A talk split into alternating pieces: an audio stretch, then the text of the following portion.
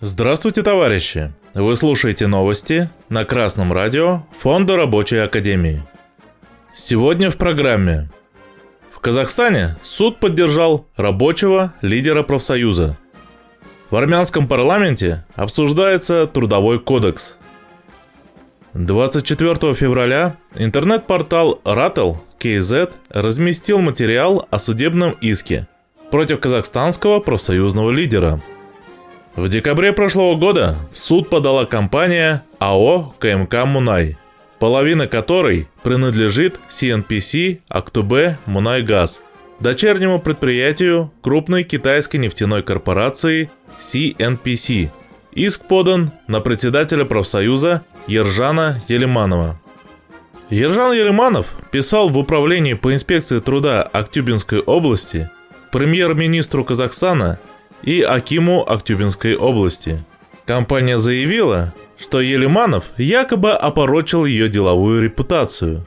Однако суд отказал в иске КМК «Мунай». Профсоюзный лидер попросил власти защитить трудовые права работников, увеличить заработную плату, поднять социальную ответственность КМК «Мунай» и принудить ее защищать экологию. Недовольство казахстанских рабочих вылилось в январе 2021 года в забастовку. 148 человек не вышли на вахту. Большую часть требований забастовщиков удовлетворили. Именно это событие явилось толчком для нынешнего развития рабочего движения в Казахстане. Руководство компании пообещало не преследовать участников той забастовки, но слово не сдержало и уволило Елиманова. КМК «Мунай» подала еще один иск и потребовала от Елиманова возместить ущерб от забастовки и недополученную прибыль – более 204 миллионов тенге. Однако, добыча нефти во время забастовки не прекращалась. В суде было установлено, что Елиманов в своих обращениях писал и говорил правду про КМК «Мунай». Мало того, обращаться в государственные органы за защитой своих интересов – это конституционное право граждан, напомнил суд, отказывая китайской компании в ее требованиях. Акционерное общество CNPC Актубе Мунайгаз – ведущее промышленное предприятие Актюбинской области, Республики Казахстан – один из лидеров нефтегазового комплекса страны. Деятельность компании определяет бюджетное благополучие региона. Численность трудового коллектива 6300 человек. Рабочему повезло, что суд встал на его сторону.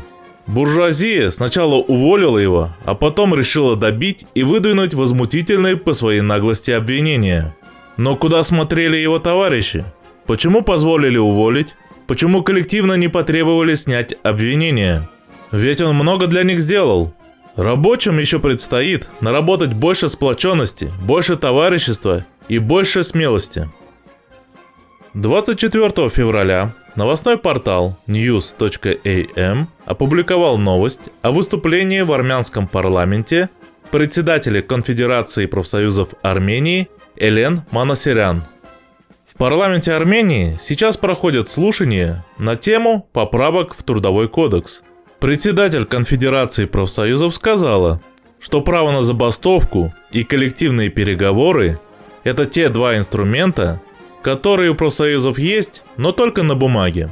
Элен Манасарян заявила, что в Армении должна сформироваться культура забастовок и коллективных переговоров. Кроме того, профсоюзы Армении – обеспокоены ситуацией с трудоустройством молодежи. Элен Манасарян сказала, что в республике имеются проблемы с демографией. Трудно удержать в стране молодежь. Идет так называемая утечка мозгов.